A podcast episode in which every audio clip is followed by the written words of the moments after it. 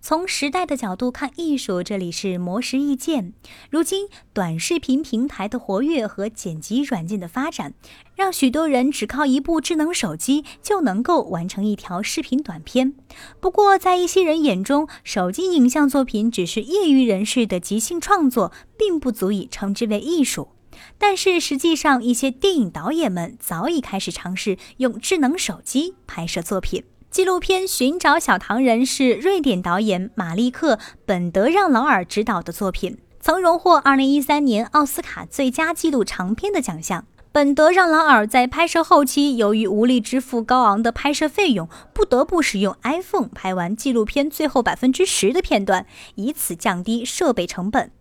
相比于本德让劳尔迫于资金欠缺而使用智能手机进行拍摄，不少导演还会在资金充足的情况下主动选择手机作为影片拍摄的工具。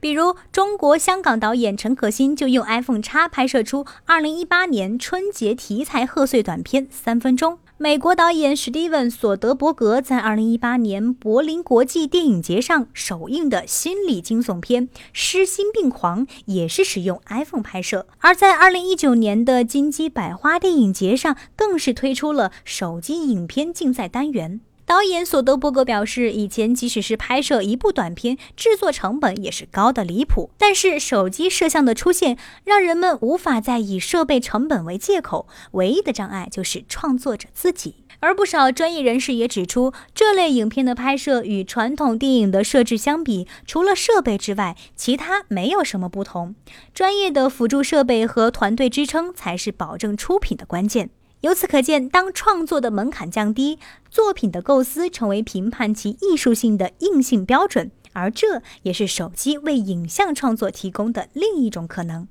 模式意见每晚九点准时更新。